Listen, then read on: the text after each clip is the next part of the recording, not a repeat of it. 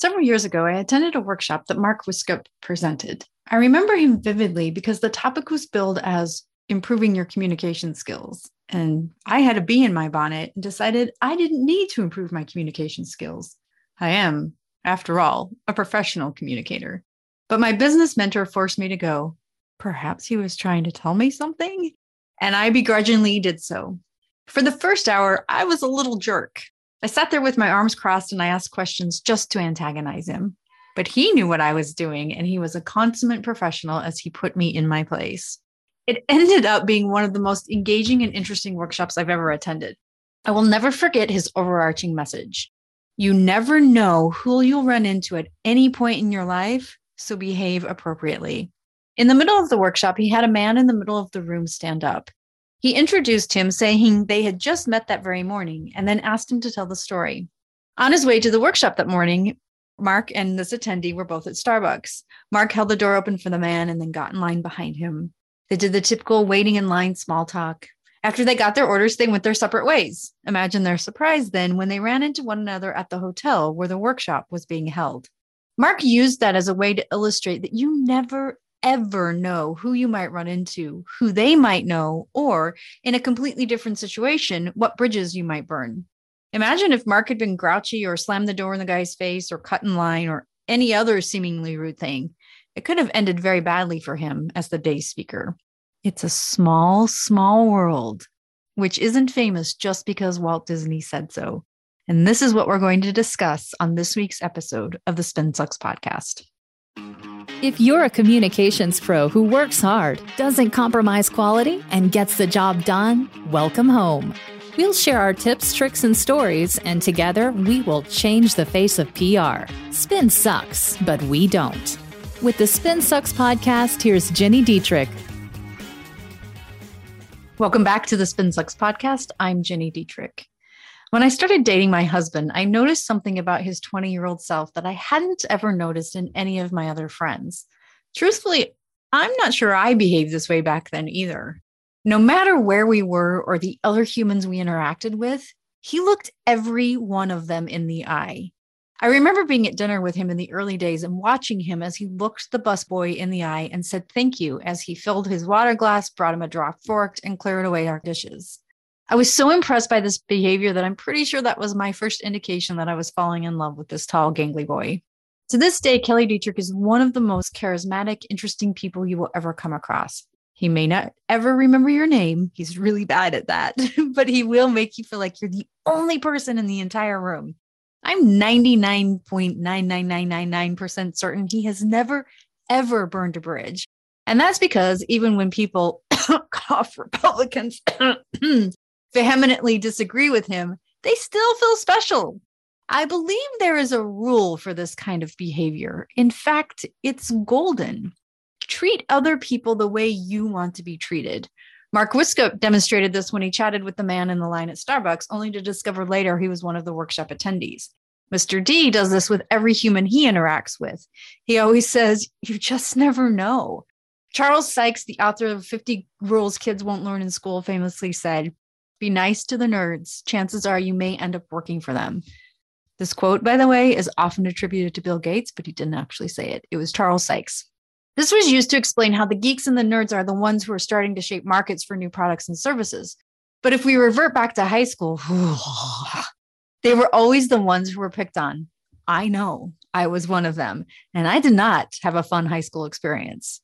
I guess this is why I'm always surprised when someone behaves badly in the professional world, burns a bridge, or lashes out at someone they think can't help them. The golden rule exists for a reason, and sometimes the older we get, the more often we forget about it.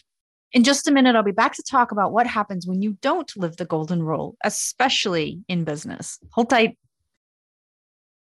There are two things I want you to know about. The first is the Fundamentals of Media Measurement course that we just launched with Muck Rack, and the second is the PESO Model certification.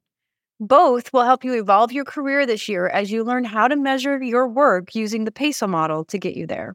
The Fundamentals of Media Measurement course can teach you how to measure your earned media efforts create a successful measurement strategy, and report on your success. It will take you about two hours, but it has quick, bite sized lessons you can take when convenient.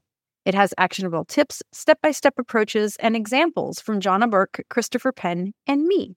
Go to mrac.co slash spinsucks to learn more, get registered, and start your measurement journey today. That's mrac.co slash spinsucks. Please be sure to use that link because I get a gold star every time someone registers, and I love gold stars.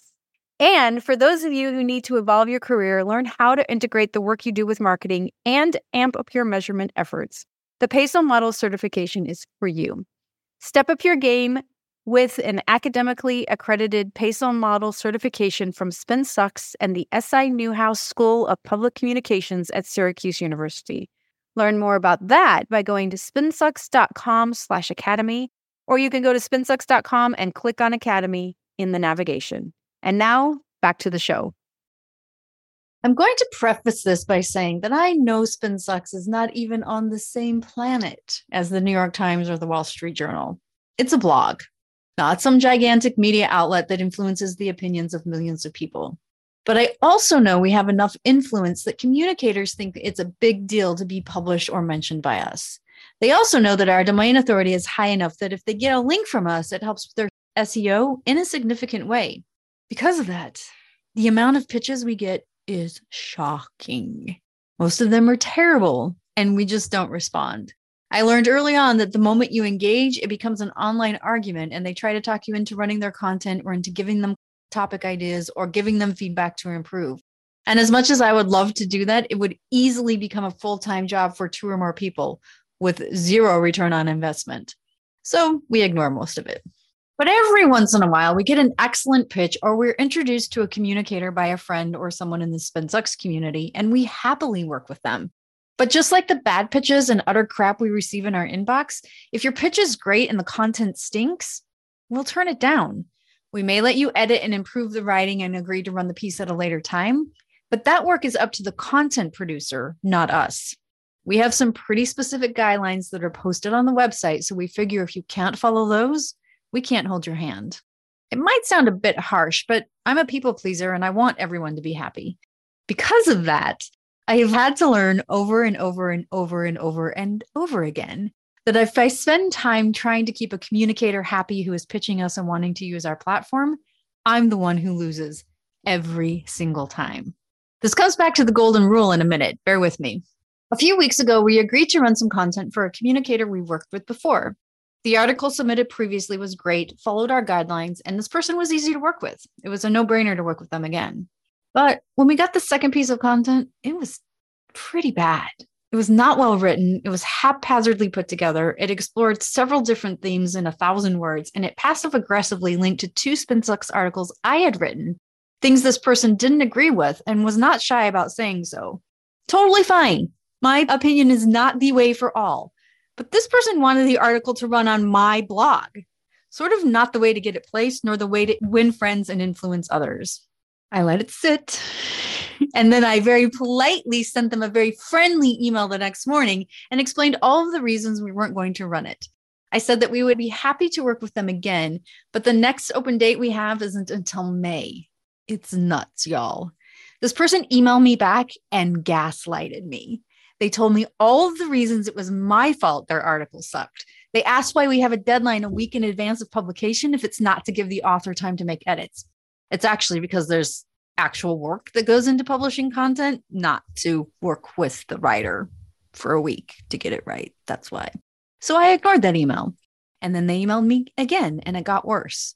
This happened six, six times. Every time I got another email, I would think to myself, Am I just being overly sensitive? And so I would ask a trusted colleague if that's what the case was or if I was reading it incorrectly. Everyone agreed it was going from bad to worse, but it gets even worse. Remember how Mark Wiskup had no idea the man standing in front of him at Starbucks was going to end up in his life 30 minutes later at the workshop he was giving? It ended really well for Mark, but had he forgotten his manners or if he was having a bad morning and he took it out on that stranger or myriad reasons he may have forgotten the golden rule, it could have bit him in the butt and made for a really uncomfortable day for him. Fast forward to a conversation I was having with a friend who's the chief marketing officer at one of the PR industry vendor companies. He told me his agency said they have a monthly column with Spin Sucks and that they'd reached an agreement with us to run client content as part of their column. We were on Zoom and I looked at him and I said, What? So he repeated himself more slowly that time. I told him that that was categorically false. We've never had monthly contributors, and I would never reach an agreement to let someone show their clients every month, no matter how great a partner they may be. Heck, we don't even shill our own clients. I asked who the agency is, and he said the name of the company that this person who came after me owns. I nearly fell out of my chair. Even after being treated as badly as I had been, I didn't want to get them in trouble because, you know, people pleaser. Let's go all the way over that line, Jen. So I said, we don't have monthly contributors, and that this person had written for us one time, and we had tried a second time, but it was a bad experience. I said that we would be happy to entertain content from my friend's business, but not every month and not guaranteed. I also said that based on the lies his agency had told my friend about the relationship with us and how I had been treated, we would never, ever, ever work with them. I told him if he wants content on SpinSucks to come directly to me when they're working on something they thought we'd be interested in. This is a very long story to illustrate the importance of always maintaining professional decorum. Sure, we're not some huge media outlet, but in the communications industry, we're pretty well connected. And even if we don't know someone, they almost always know us. It's a small world as it is, and this industry is even smaller. It could have ended much differently had this person been kind to me or even taken the wheel on their own, looked up our guidelines again, revised the piece, and resubmitted it.